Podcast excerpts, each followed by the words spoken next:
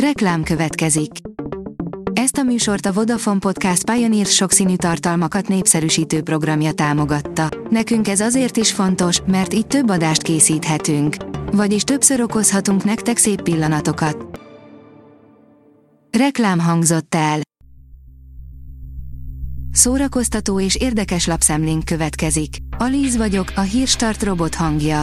Ma szeptember 16-a, Edith névnapja van. Felvette a magyar állampolgárságot az utolsó skót király Oscar díjas rendezője, Kevin Macdonald, írja a Mafab. Bár a magyar filmrajongók előtt valószínűleg kevésbé ismert Emeric Pressburger neve, most hiánypótló kötet született az Oscar díjas filmrendezőről és forgatókönyvíróról.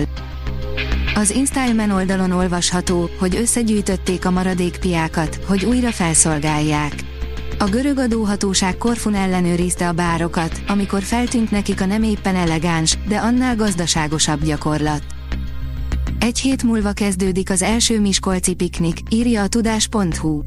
Egy hét múlva kezdődik az első Miskolci Piknik a vármegye Székhely belvárosában, ahol a szervezők többek között gasztronómiai élményekkel és könnyű zenei koncertekkel várják a látogatókat, olvasható az esemény honlapján. A Hamu és Gyémánt oldalon olvasható, hogy Meryl Streep visszatérne a Mamma Mia! Harmadik részébe. A háromszoros Oscar-díjas színésznő és a filmben játszó kollégái is lelkesednek egy lehetséges harmadik filmért. De miképp térhetne vissza Meryl Streep? A 24.hu kérdezi, Nyári Krisztián, tényleg nagyevő volt Krúdy? Krúdy Gyula a való életben is nagyevő volt, vagy csak legenda, hogy ő lett volna a legnagyobb magyar ínyenc. Részlet Nyári Krisztián Így ettek ők című új könyvéből. Az igényesférfi.hu írja, Sergio Leone meghiúsult szuperhős filmje mindent megváltoztatott volna. Ma már talán furcsának tűnik, de az italó-western műfajának legnagyobb mestere komolyan fontolóra vette, hogy filmadaptációt készítsen egy hazánkban kevéssé ismert, Amerikában viszont mindmáig hatalmas nimbusznak örvendő képregényhős kalandjaiból. A port.hu írja, még 5 film, amibe belebukott a stúdiója. Vannak olyan filmek, amelyek annyira rosszak, hogy még az előállítási költségüket sem hozzák vissza, de van, hogy csak egyszerűen nem találják el a korszellemet, vagy valami más miatt nem találnak be a közönségnél. Mindkét verzióra mutatunk példát, hiszen a filmtörténelem tele van gigantikus bukásokkal. A kultúra.hu írja, Mácsai Pállal a főszerepben tettek ingyenesen nézhetővé egy különös Poirot filmet. A titokzatos sztájlesi eset című avantgárd krimi Agatha Christie műve alapján Kránit Bence forgatókönyvéből, Lifter Péter rendezésében készült.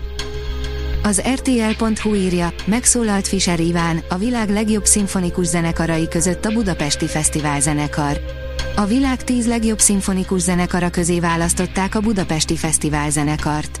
A Bachtrek nevű londoni szakportál a karmestereket is rangsorolta, a zenekar vezetője, Fischer Iván is az élbolyban végzett. Az RTL híradónak azt mondta, bár ezek nagy elismerések, de a zene nem verseny, a közönség szolgálata fontosabb. A Színház online oldalon olvasható, hogy Vidnyánszky Attila, gyilkos, folytó diktatúra van a kultúra területén. Vidnyánszky Attilát a Kontextus YouTube csatornáján kérdezte Andor Éva műsorvezető. A Nemzeti Színház igazgatója baloldali ízlésterrorról és megfelelési kényszerről is beszélt. Az Uzin írja, ma már nem üt akkorát az Anita Blake regényfolyam, bűnös vágyak kritika. Az Anita Blake könyvsorozat kultikus státuszba emelkedett hosszú pályafutása alatt, eddig összesen 29 kötet jelent meg, de az írónő nemrégiben befejezte a sorozat 30. kötetét is. A Hírstart film, zene és szórakozás híreiből szemléztünk. Ha még több hírt szeretne hallani, kérjük, látogassa meg a podcast.hírstart.hu oldalunkat, vagy keressen minket a Spotify csatornánkon, ahol kérjük, értékelje csatornánkat 5 csillagra. Az elhangzott hírek teljes terjedelemben elérhetőek weboldalunkon is. Köszönjük, hogy minket hallgatott!